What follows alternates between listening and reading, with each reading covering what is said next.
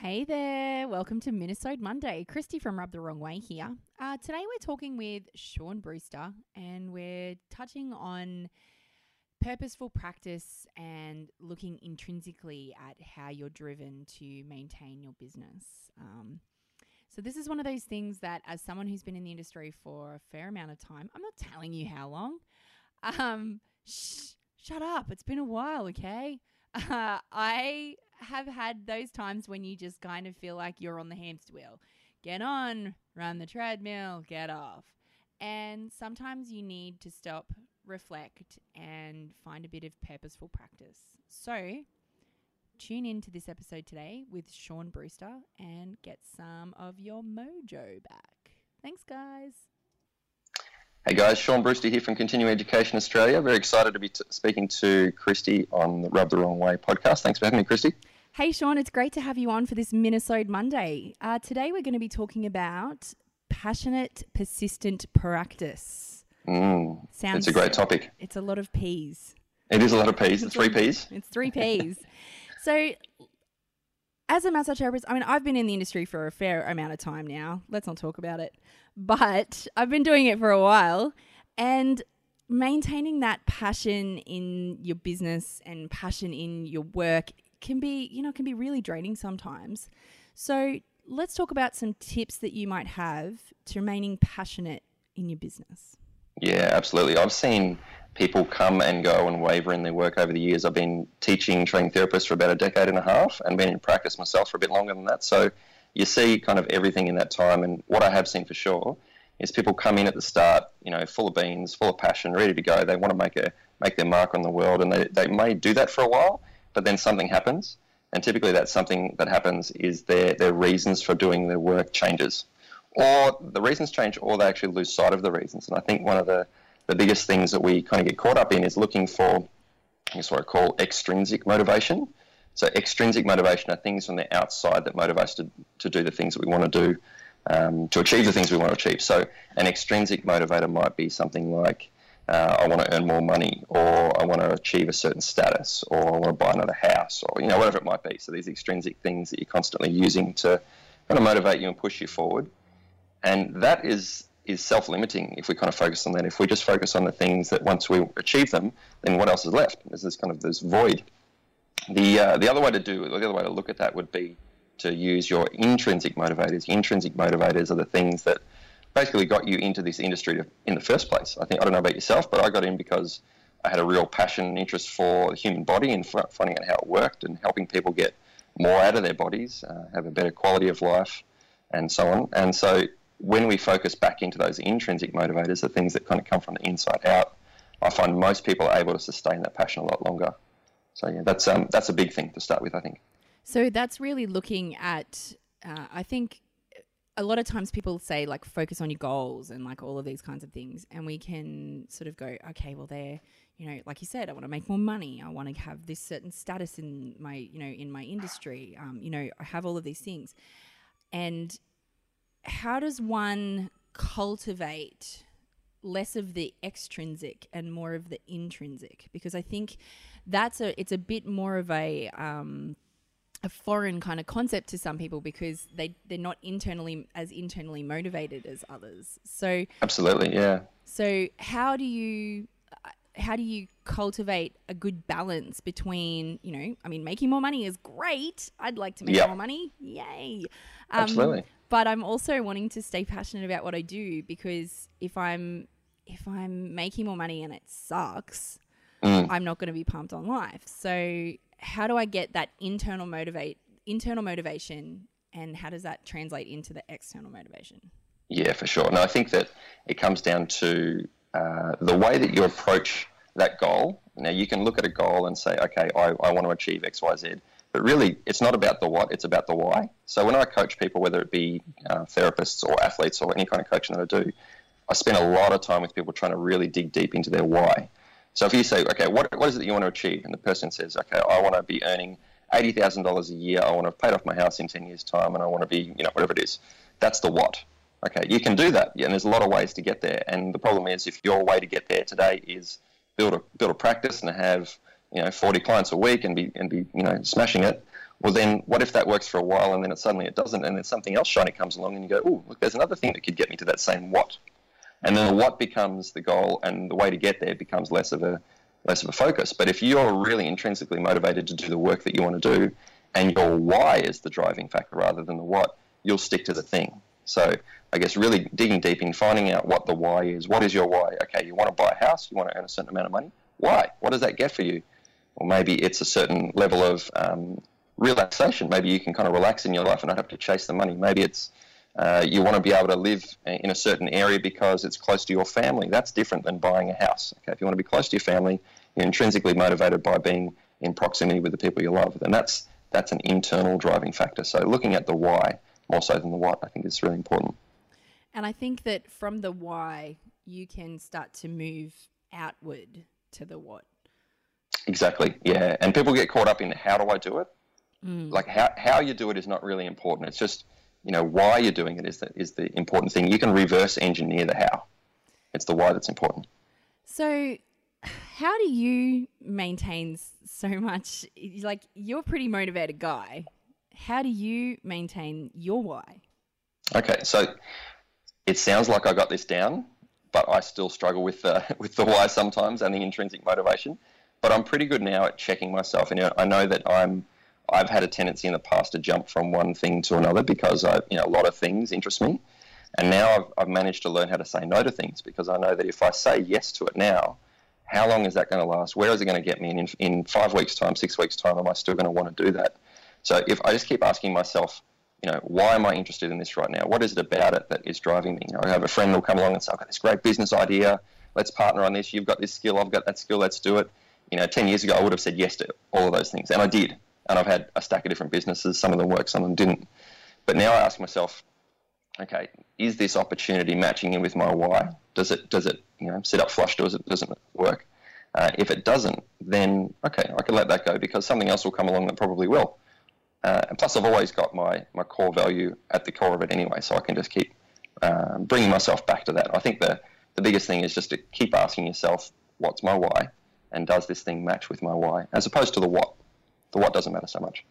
And I think that that's a skill as massage therapists that we need to really sharpen is that saying no. Mm. And uh, like it you see it all the time with new therapists. They're like, "I'll take anyone with a pulse." yeah, yeah. and worse than that, you'll go, "Okay, I, I wanted to get into massage because I wanted that flexibility in my lifestyle. I want to work when I want to work and be able to set my own hours." But how many people are working you know, before hours, after hours, all weekend, crazy times of day, because they're desperate to get the patients so that they can, you know, pay the bills. Well, that's, you know, you might have to do that kind of thing for a little bit, but if you're still doing it five, ten years into your, into your career, then you've lost track of the why, and you've got to re- refigure things. Yeah. And I think, like, I know my, like, part of my core values, um, I'm really deeply rooted in communication, which is why I do podcasts and all these kinds of things because I love communicating with people. And so when I sort of started to lose sight of my why a few years ago in my business, I stopped and and you think you go, okay, I really like this because I want to communicate. I don't want to just have to to be in clinic all the time, you know, churning the bodies out. And and so you sort of when you're stepping back from it and you're able to really identify that why, you can so much more succinctly find the projects that you do want to work on. So, is there a way that you um, identify your why? Like, have you have you do you have a, like a little process or something practical that people could use, or someone who you might uh, refer to to help you find your why? Um, I've I've read pretty widely. I listen to a lot of podcasts. I watch a lot of videos on YouTube. There's a, a whole bunch of people that I kind of keep coming back to that their core values, their core ideas seem to make a lot of sense to me. So when I get a little bit lost, I'll go back and watch a video or an interview or a, or a speech that somebody's given somewhere and from one of those sort of half dozen or so people that I really kind of admire.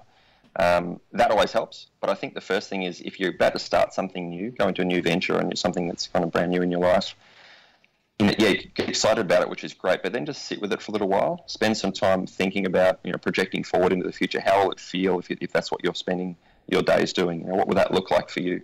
Does it feel good? Does it does it match in with other things in your life? Is there some congruence? um, because we can kind of get you know really caught up in, in an idea that feels really good at the time, and then we forget to project forward. And then when you actually get into the future, it doesn't necessarily match in or it doesn't feel the way you thought it would. So not rushing is a good is a good way to start.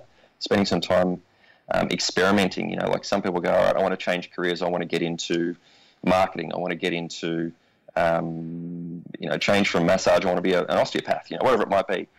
Or go and spend time with an osteopath. You know, do do some work in an osteopathic clinic. Go and get some treatments. Does that look like you? Does that feel like you in the future? Is that the sort of thing that you want to do? So tinker with it. You know, dabble in it a little bit, and, and if it feels right, then you let that sink in, and then project forward and see how that how it works from there. I always had this. Um, I had a mentor who told me once that you just had to find the right flavor of shit sandwich that you were happy to eat every day. That's not very not very motivating. That one. but he was like, you know, some days it's gonna be a hard slog, and oh, absolutely, and it's gonna yeah, yeah. be a bit of a shit sandwich. And if you can eat it when it's a shit sandwich and when it's made from solid gold, then he's like, you'll you will do really well. Yes. So, in recap, we want to find our why. We want to become intrinsically motivated to remain passionate in our practice.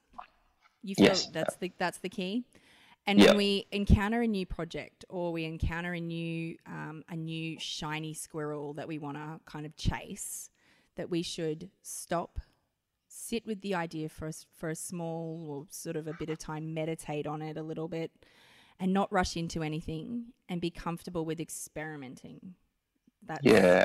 That's, yeah, that's that's essentially it. And I would say one other thing to add to that would be when you're doing the work that you're passionate about, when you're doing the work that you love, stay mindful in that practice. So stay present in the fact that this is what you're here to do. This is what your your your goal is, your mission is, and you'll have days when uh, the work doesn't feel like the work that you wanted to do, and it'll feel like Uh, I'm in a factory. I'm, I'm just following, you know, procedures. This is the same thing I did yesterday and the day before and the day before.